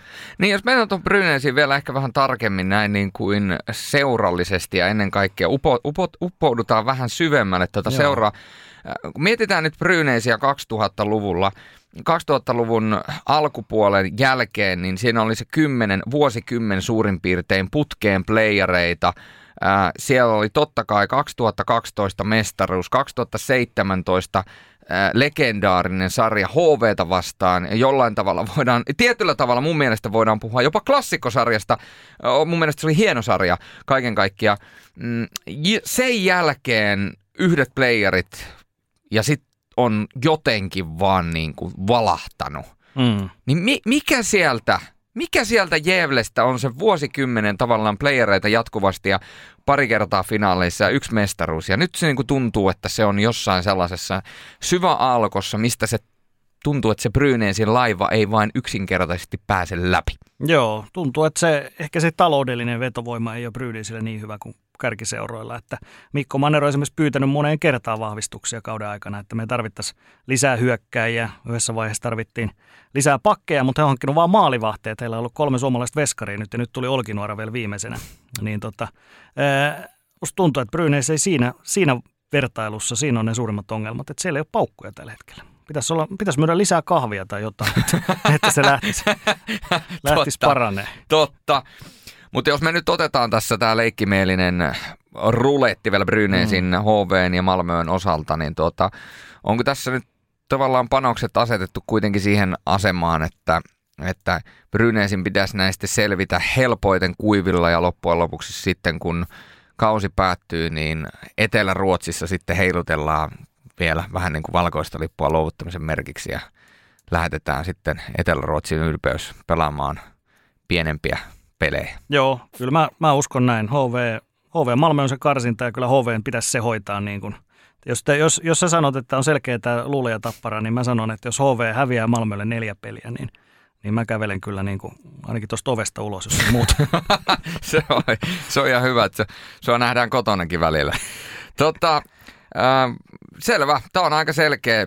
Sitten sit otetaan vähän tämmöinen niin kuin epäortodoksisesti äh, seuraavat kolme joukkuetta, koska mä yritän vähän tälleen näin niin kuin piste, mm. pisteellisesti katsoa, niin siinä on itse asiassa kolme joukkuetta yhden pisteen sisässä, mikä on tietyllä tavalla niin kuin herkullinen tilanne tähän loppuun. Siellä on Rögle, Linköping ja Luula ja, ja tota, siinä on sinällään aika mielenkiintoinen kolmikko. Voit ottaa ihan missä järjestyksessä itse haluat, mutta siellä on tavallaan tämä Linköping, joka on tunnettu ehkä vähän tällaisena niin sanotusti jämämiesten ostojoukkoina, että se mitä yli jää, niin Linköping sitten ottaa ja haalii itselleen. Ja sitten siinä on kuitenkin kaksi joukkuetta, joilta etukäteen, kun kausi alkoi, ne olisi varmasti odotettu huomattavasti paljon enemmän, Luule ja Rögle, kaksi suurta pettymystä. Niin mm. tota, miten tätä kolmikkoa lähtisit tässä nyt avaamaan? No, Linköping pettää aina, joten kyllä se putoaa tuosta. Se putoaa kympistä, mä sanon näin. Ai, Linköping pettää aina. Sä oot kuullut tämän ennenkin, eikö? Olen, olen. Mä, musta tuntuu, että jos me ollaan joku Linköping-fani vielä säilytetty tuolla meidän tuota, podcastin kuuntelijana, niin mä sanon, että tässä se lähti sitten viimeistään. Näkemiin, mutta tota... No Rögle on, on valtava pettymys edelleen, mutta siis kyllä he tuonne kymppiin itse kairaan. Se on, se on mun mielestä ihan selvää. Viimeistään nyt, kun Valtteri Viljanen tuli sinne, niin kyllähän, kyllähän Rögle on nyt hoitaa siis kymmenen sakkiin. Ja playoffeihin lähtevät kiusaamaan siis isompia. Et se on, Röglessä on potentiaalia hyvin paljon. Et jos se tuon playoffin ykköskierroksen selvittää, niin ihan varmasti tulee olemaan inhottava vastus myöskin puolivälierissä ja jopa siitä pidemmälle. Et kyllä siellä edelleen, edelleen ne pohjat on hyvät ja materiaali. Jos, jos se vielä saa jonkun vahvistuksen tässä naarattua ennen kuin siirtoikkuna menee keskiviikkona kiinni, niin, niin näen, näen heillä tämmöisen kiusaajan roolin playoffeihin. No Luuleella on sitten tämä C H L-finaali ensin, mutta kyllähän se on, Jos ei, nyt, jos ei sieltä siirtoikkunasta ei tule mitään niin kuin maalintekoapuja, niin kyllähän se on ihan selvää, että Luulajan kausi, kyllähän se on iso pannukakku tulee olemaan. Että ei, ei se ei se enää nykypelaajilla ainakaan, niin ei, jo tuosta playoffin ykköskierroksesta selviäminen tulee olemaan heille hyvin, hyvin haastavaa, näin mä sanoisin. Niin, no jos ajatellaan näin, että playerit alkaisi nyt, niin sit todennäköisesti sieltä tulee vastaan joko Oskarshamn, Leksand. No Tim Rookin voitosta vielä pullahtaa, mutta jos lähdetään nyt leikkiä, leikkiajatuksella, että se on seitsemäs ja kahdeksas, jotta mennään kronologisessa järjestyksessä ylöspäin. Oskarshamn kuusikymmentä, Leksand kuusikymmentäneljä pisteessä seitsemän. Niin onko näin, että kumpikaan näistä joukkueista ei ole sellainen, jonka Luulaja pystyisi päihittämään paras kolmesta sarjassa? Tällä hetkellä ei. Tällä hetkellä ei. Et se on... Se on nimenomaan se, että nämä on, nämä on mun mielestä nämä on niin paljon parempia joukkuja tällä hetkellä. Luuleilla on ainoa, ainoa ase on se, että he tekee sen kaksi maalia ja sitten puolustaa. Mutta jos he ei pysty tekemään sitä kahta maalia, niin ei tule, ei tule pelejä voittaa montakaan tällä kaudella enää. Näin se vaan menee. No tie, tietyllä tavalla tuo on oikeastaan pakko uskoa, kun sinä näin sanoit. Jos me mennään siihen nämä sarja kahdeksan, sarja seitsemän, eli siinä on Oskarshamn ja Leksand. Oskarshamnilla todellakin nimenomaan tästä Luulajasta, niin tämä viisi nolla voitto alla. Siinä oli pari tappiota putkea ja itse asiassa edeltävään kuuteen otteluun ainoastaan kaksi voittoa, mutta mihin Oskarshamn on nyt menossa? No tällä hetkellä hän on menossa vahvasti tuohon playoffien ykköskierrokselle ja mä sanoisin, että kyllä se puolivälierä paikka haisee, haisee siellä, koska siis e, yksinkertaisesti jos toi pysyy ehjänä vaan toi ykköskentällinen, eli Oksanen, Suomella, Kaalqvist, niin ei, ei sarjassa ole tällä hetkellä toista tuommoista samanlaista. Että toi Antti Suomella, Suomella on ollut ihan, ihan älytön kausi tähän mennessä. Oksanenkin oli nyt maajoukkueessa, mutta jos katsot, Suomella on neljäkymmentä peliä viisikymmentä pojoa, niin sehän on, sehän on niin kuin Zervenka tuolla Ruotsissa. Kyllä. Käytännössä. Että kyllä. Ihan älytön tahti. kaksikymmentäkuusi maalia, kaksikymmentäneljä syöttöä. Ja sitten Karlqvist on tasoissa kaksikymmentäyksi maalia, kaksikymmentäyhdeksän syöttöä. Eli, eli nämä veijarit siellä kun menee ja Oksanen sitten vielä kolmantena, niin, niin aika pienellä rahalla he on saanut kasattua ihan älyttömän kentällisen. Siitä niin kuin suuri hatunnosto sinne. He on kuitenkin pikkuseura edelleenkin, ei heillä ole mitään budjettia sellaista niin kuin monellakaan muulla, vaikkapa Luulajalla, vaikkapa Lindsöpingillä, jotka on tuossa takana, mutta silti vaan onnistuneet hankinnat. Et toki he on aika paljon näiden varassa, sitten on Jiris Meikkali ja muutama muu siellä, mutta kyllä jos sä saat kaksi hyvää kenttää kasaan, niin kyllä sä aika hyvin pärjää tässä sarjassa. Se pitää paikkansa. Puhutaanko me, puhutko jollain tavalla, kuulenko rivien välistä tällaisen mustan hevosen kavioiden kopin? Kuulet, joo. Se on juuri näin. Et viime keväänähän se oli, oli hyvin lähellä jo, että he pääs, pääs silloin kiusaamaan, kiusaamaan Rögleä tuossa tota, puolivälissä. Se meni seitsemään peliin. Kyllä. Ja silloinkin he tuli tuolta niin kuin säälien kautta ja seitsemän peliin venytti Rögleä vastaan. Niin se on, siinä on, kuka nyt voittaa runkosarja, onko Skellefteå tai Växjö, niin jos se joutuu Oskarshamniin vastaan tuossa puolivälissä, jos käy sillä tavalla, niin, niin tota, siinä voi tulla, siinä voi tulla oikeasti, oikeasti niin kuin en sano paskat housuun, mutta voi tulla aika, aika vaikea sarja. Voi tulla oikeasti tosi vaikea sarja, koska Oskarshamn on tosi, tosi inhottava joukkue. Se on niin hyvä, hyvä hyökkäyspäässä. Ei se puolustaa osaa, mutta se on hyvä hyökkäyspäässä. Niin ja kyllähän heidän rakkaudella sanottuna kotimökki on sellainen, että sinne kun saadaan tunnelma katsoa, niin kyllä se varmasti on tosi veemäinen paikka pelata vastaan ja semmoinen, joka tietyllä tavalla nimenomaan energisoi sitä kotijoukkuetta. Kyllä, ja siis paineethan on... Ihan sama, onko se Skellefteå tai Växjö, niin paineethan on kuitenkin heillä, koska he on niin kuin ne mestaruuskandidaatit, yksi ja kaksi. Oskarshamnille ei ole mitään hävittävää, he voi vetää niin kuin ihan, ihan, ihan täysin sitä omaa hurlumheen peliä ja sillä niin kuin kiusata heitä. Se on erittäin, erittäin hyvin kiteytetty. Otetaan sitten vielä, ennen kuin siirrytään top kutoseen, niin otetaan vielä viimeinen niin sanotusti pulla uunista ulos, ja sehän on sarjana seitsemäs Leksand. Itse asiassa Leksandillahan on tällä hetkellä tuloksellisesti äärimmäisen kuuma vire menossa, koska viimeistä kahdeksasta pelistä he on voittanut peräti seitsemän. Mm. Eli, eli missä mennään tällä hetkellä Leksandissa? No se on hirveä jahti nyt tuohon top kutoseen tietysti, eli kaikki ymmärtää se tilanne on, on se, että kaikki tietysti haluaa kutoseen, he ei halua tuota playoffien ykköskierrosta pelata, joka Leksandille viime keväänä koitui myöskin kohtaloksi, eli he kosahti taas siihen playoffien ykköseen. Eli he yrittää nyt Timroista tuosta vähintäänkin pusertaa vielä ohi, ja kyllä mä uskon, että siellä mahdollisuudet on, eli, eli etenkää mielenkiintoisen vaihtokaupan teki Sveitsiin, eli, eli ne otti Tsehlarikin sieltä, ja sitten kyllä. Kamper lähti niin kuin tavallaan, ei se nyt ollut oikea treidi, mutta kuitenkin pelaajat vaihto niin kuin samoissa seuroissa paikkaa, niin, niin se on aika mielenkiintoista nähdä kyllä, koska toi Tsehlarikan oli äärettömän hyvä pelaaja silloin, kun hän viimeksi pelasi. pelasi Leksandissa ja heilläkin, kun he saa kaikki terveeksi vielä tuohon, niin kyllä mä näen, että se on, se on ihan potentiaalinen top kuusi joukkue ja pystyy, pystyy puolivärissä haastamaan ihan kenet tahansa. Et mä, oon, mä oon liputtanut Leksandin puolesta niin kuin alusta saakka tällä kaudella. Joo. Ja tulee vielä. Petteri, sen verran voidaan todeta Sveitsin puolelta, että tällä kaudella jäi kyllä Zugissa aika pahasti telineisiin. Ei, oli niin sanotusti niitä Cehlarik-momentteja, ei missään nimessä lähelläkään sitä tasoa, kun mitä hän on parhaimmillaan ollut silloin, kun siinä on ollut rivikki vieressä. Mutta siis se, että niin kuin, onhan siellä upside, ja nyt kun tämä kausi on hänen osaltaan ollut vähän tämmöinen syvä sukeltaminen, niin nähdään, onko se ollut nimenomaan joukkueen vika, koska joukkue on myöskin syvä sukeltanut, niin nyt kun hän pääsee vielä joukkueeseen, jolla on nyt tämä formi käynnissä, niin lähteekö, aukeneeko sieltä jonkinnäköiset pellit, koska jos ne aukeaa, niin kaikkihan tietää, että siinä on aikamoinen maalin sylkiä myöskin. Kyllä, kyllä. Sitten hypätään top kutoseen, ja kun top kutosena mennään Ruotsin pääsarjassa, niin se tarkoittaa sitä, että sieltä kuusi löytyy Timro, ja otetaan tässä jälleen kerran nämä kolme joukkuetta, kun ollaan näissä kolmen sloteissa mennyt, koska tässä on nämä kolme joukkuetta jälleen kerran pisteen sisässä toisistaan, joka on megalomaanista, kun mietitään, millä tavalla mennään kautta eteenpäin, ja se, joka on tällä hetkellä neljäntenä, eli viimeisessä lainausmerkissä kotiedussa kiinni, se on Örebro kuusikymmentäseitsemän pinnaa, Frölunda kuusikymmentäseitsemän pinnaa viidentenä, ja sitten Timro kuusikymmentäkuusi pinnaa kuudentena. Siinä on kolme, kolme joukkueen sakki, siinä on aikamoinen taistelu nimenomaan tuosta neljän parhaan joukkoon pääsystä. Minkälainen battle tällä hetkellä näiden kolmen joukkueen välillä on, Teppo, käynnissä? Aika kova. Se on mielenkiintoista nähdä, nähdä tuleeko siirtoikkunassa vielä jotain muutoksia. Timro on keskittynyt suomalaisten hankintaan, eli viimeksi tuli Kaarlehto. Just hankittiin sinne vielä toiseksi veskariksi. Ja kyllähän Kimmo Kappanen on aika hyvin naarannut näitä nimenomaan suomalaisia. Eli Rindel on tullut, Lyytinen on tullut, Mieho, Palola, nyt Kaarlehto kesken kauden. Ja kaikki on onnistunut toistaiseksi. Kaarlehto ei toki pelannut vielä, mutta tota, esimerkiksi se, että Olli Palola, joka H I F K:ssä ei saanut niin kuin mitään aikaan, oli toki loukkaantunut myös paljon, mutta nyt hän on tehnyt niin kuin maali per pelitahtia periaatteessa Timrossa, niin kyllä, kyllä niin kuin Kappanen on hyvin haistellut sieltä ja kyllähän tiedettiin, että Timro on hyvä joukkue, he sai hienoja paluumuuttajia, tietysti kaikki Dalenit ja muut, mutta en mä, mä oon rehellinen, niin mä sanoin, että en mä silti osannut, uskaltanut odottaa mitään kutospaikkaa tässä kohtaa. Että kyllä niin kuin sääliplayereihin, mutta, mutta kutospaikka, niin toihan olisi niin kuin ihan, ihan mieletön saavutus heille. Niin, Dalen oli tuossa myöskin E H T:llä mukana ja, ja tota, vaikka siellä on nyt noita multipisteotteluita ollut, eikä tuo kolmekymmentäkaksi pinnaa neljäkymmentäyksi otteluun, niin ei me voida katastrofista puhua. Tai voidaan puhua, jos halutaan, mutta nyt mun on Teppo kuitenkin pakko kysyä.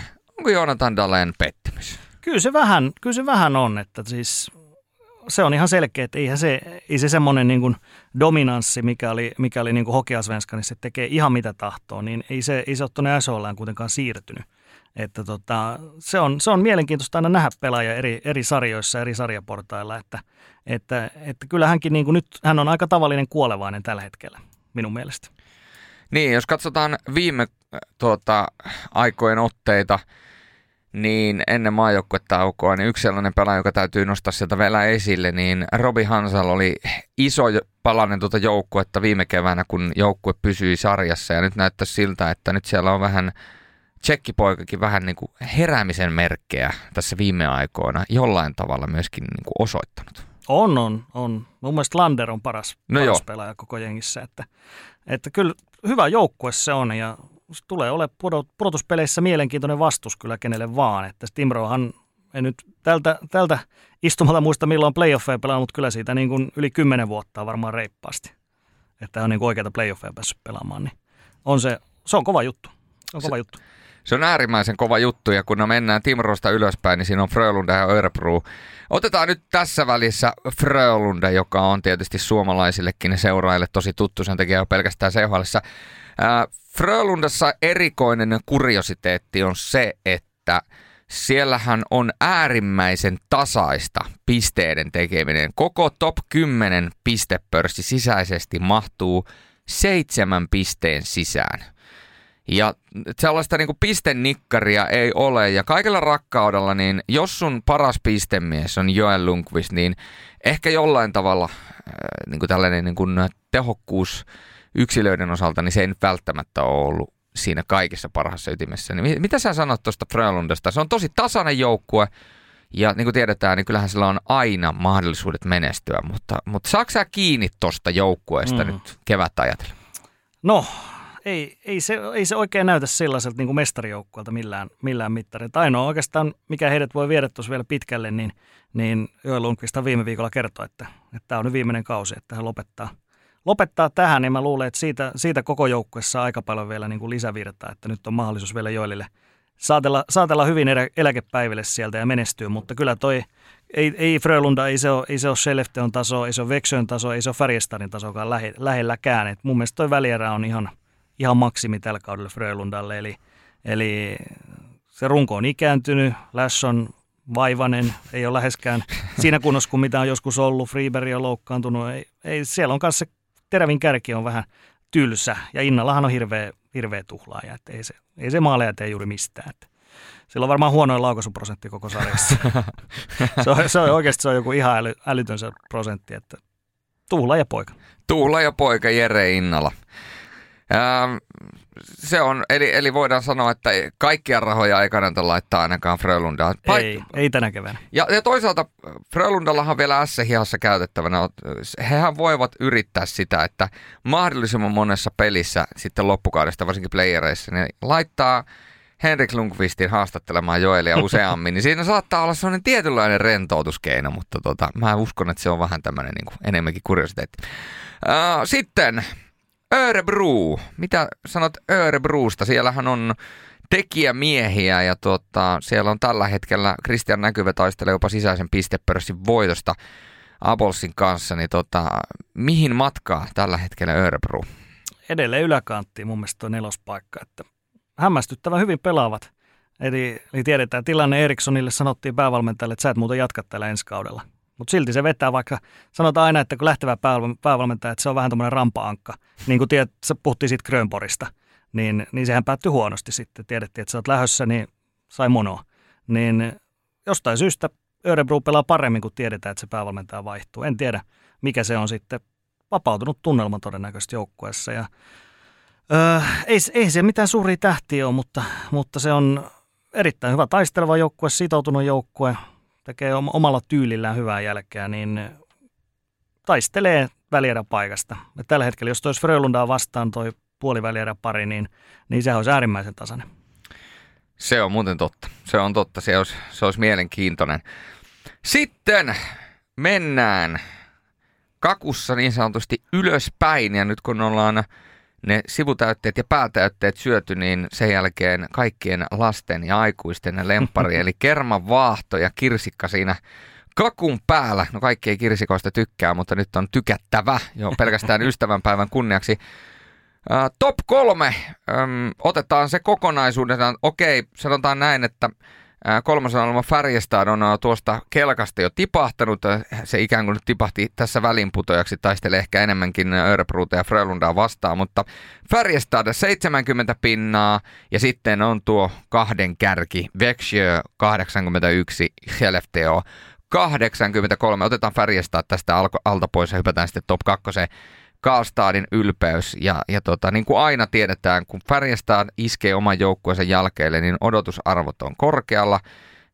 Ei ole heikko joukkue tälläkään kaudella. Minkälaisena näet Färjestadin mestaruusmahdollisuudet kaudella kaksituhattakaksikymmentäkaksi kaksituhattakaksikymmentäkolme?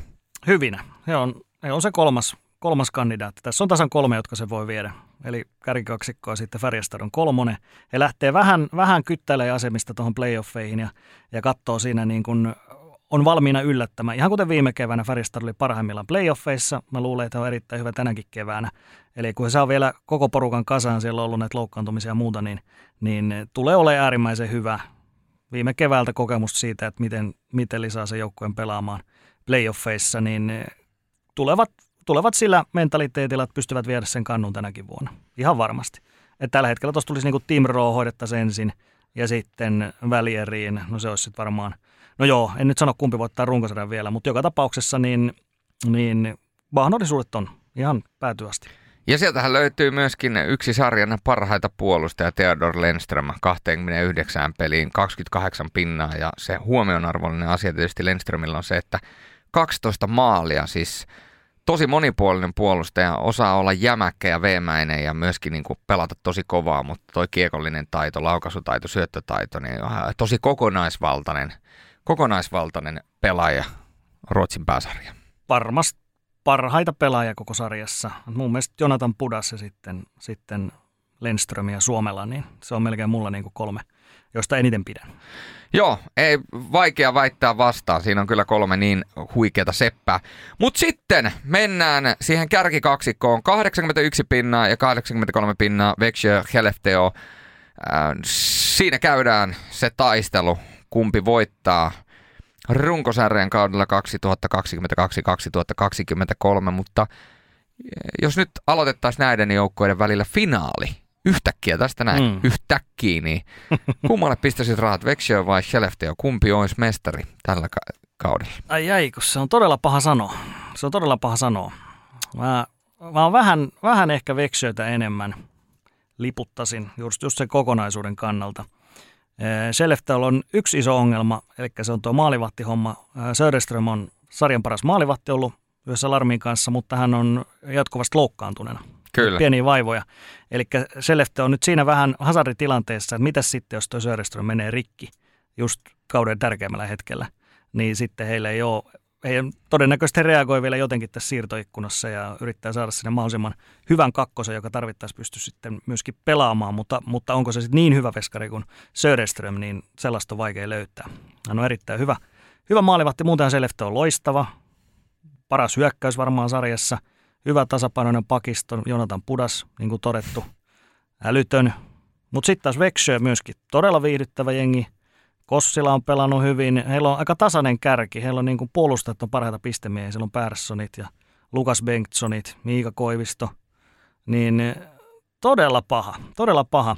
Ja mikä hienointa, niin meillähän on nyt torstaina, eli ylihuomenna tästä julkaisusta, niin pelataan Växjö Skellefteå, se on Seemuren matsi. Niin siinä sanoisin, että otetaan aika hyviä askelmerkkejä jo kello kaksikymmentä torstaina. Växjö vastaan Skellefteå tuohon runkosarjan voittotaistoon. Mieti, kun sä tuon voitat, niin paitsi saat ne pisteet siitä, niin myöskin sitä henkistä vähän niin kuin materiaa jo. Kyllä, ja kun tässä nyt ollaan nostettu kuitenkin eri pelaajia esille, mutta ehkä vähemmän ollaan kuitenkin puhuttu maalivahdeista, jos juuri ollenkaan näin niin kuin yksilötasolla, että oltaisiin hehkutettu, niin hehkutetaan nyt vielä vähän Linus, Linus Söderströmiä. Äh, muistetaan mies aikanaan H V:ssä kaksituhattaseitsemäntoista, niin ihan uskomaton runi. Ja tota, sitten sen jälkeen oli tämä Pohjois-Amerikan visitti, toki pelasi vielä sitä edeltävän kauden S H L:ssä ja tiedetään kaikki sairaudet ja, ja loukkaantumiset ja sairastelut ja, ja ei vain niin kuin yksinkertaisesti ole tuntunut, että, että hän pääsisi enää takaisin sille tasolle, mitä hän oli parhaimmillaan silloin, varsinkin kaksituhattaseitsemäntoista. Ässissä pari kautta väläytteli, mutta jotenkin niin kuin aina jäi vähän piippuun. Niin nyt tietysti, niin kuin sanoit, niin on aina rikki, joka on edelleen tätä samaa, mitä kuusi, kuusi vuotta ollaan totuttu hänen osalta valitettavasti näkemään. Mutta nyt kysynkin sulta, Teppo Laaksonen, että onko Linus Söderström samalla tasolla vai jopa parempi, mitä hän oli silloin kaksituhattaseitsemäntoista? On se parempi. On se vielä parempi, että oikeasti niin kuin Harva, harva sitä ehkä ymmärtää, mutta se on, se on ihan älytön, älytön se perustaso hänellä. Että hän teki nollaputkiennätyksen tuossa muun muassa aiemmin jo kauden aikana. Että, että totta kai se koko joukkue pelaa hyvin Skellefteå, mutta, mutta siellä on niin hyvä luotto myöskin, myöskin maalivahtiin koko ajan. Että tietää, että heillä ei ole mitään hätää niin kauan kuin Söderström on ehjänä, vaan että mä toivon, pidetään kaikki peukalot ja varpaat ja kaikki mahdolliset ristissä, että hän pysyy vaan terveenä. Niin, niin se on se Skellefteån ase tuossa. Växjö sitten taas, niin vähintään yhtä hyvä veskari Emil Larmi, että ö, todennäköinen finaalipari, kyllähän se on tämä tietenkin. Että mä en sano, että runkosarjan voitolla silloin mitään älytöntä merkitystä sen suhteen tässä, että totta kai nämä kotiedut ja muut, niin sillä voi sitten, sillä voi sitten saada helpompia vastustajia tuossa playoffeissa, mutta, mutta kuitenkin edelleen mä sanoin, että kyllä se finaalikaksikko todennäköisesti on tämä, ellei sitten Färjestad yllätä jompaan kumpaan välierissä. Se on aika hyvin tiivistetty ja tässä vaiheessa ollaan nostettu pelaajia esille, ollaan nostettu maalivahteja, ollaan nostettu puolustajia. Onko kenties S H L:n puolelta jotain pelaajia tai puolustajia tai ihan mitä tahansa jotain kategoriaa, joka on nyt jäänyt ikään kuin vähäiselle huomioille, jonka haluaisit tässä vaiheessa nostaa esille näistä pelaajista? Siellä olisi paljon nuoria pelaajia, Kasperia ja Leo Carlsonia ja kumppaneita. Onko heistä jotain ajatuksia vielä tähän loppuun? Mm, no kyllä tuot Carlsonia mun mielestä kannattaa, kannattaa katsoa, koska ei se kauaa pelaa enää Ruotsissa. Eikä pelaa Kasperikaan. Että kyllä ne lähtee, lähtee pojat, pojat lähtee N H L ja sitten tavallaan se on aina hassu, että kun Euroopassa pelaa näitä kovia, kovia nuoria kundeja ja sitten pamahtaa niin kuin N H L, niin sitten Suomessakin kuitenkin on valtavasti enemmän N H L-seuraa, niin sitten on kaikki vähän silleen, että oho, mistä tuli tämmöinen tämä Carlsoni tai mistä tuli tämä Kasperi, niin nyt on vaan mahdollisuus vähän tutustua etukäteen jo, että millaisia poikia sieltä on tulossa sitten näihin N H L-seuroihin. Niin to- kannattaa katsoa. Siis käsittämättömän kypsiä nuoria miehiä. On, nimenomaan just toi kypsyys, että he on niin kuin N H L-valmiita jo monessa mielessä. Ja se on, se on sitten taas, mikä monien mielestä erottaa sit monista liigapelaajista. Sitten kun liigasta nämä superjunnut lähtee N H L, niin he ei välttämättä ole ihan niin valmiita vielä. Pitää vähän sitten kypsytellä vielä esimerkiksi sieltä A H L:n kautta. Ja jotkut tulee vielä takaisinkin Eurooppaan ja tekee sitten uuden, uuden yrityksen. Mutta mun mielestä nämä on sellaisia, jotka vois niin kuin heti, heti melkein lähteä. Kyllä.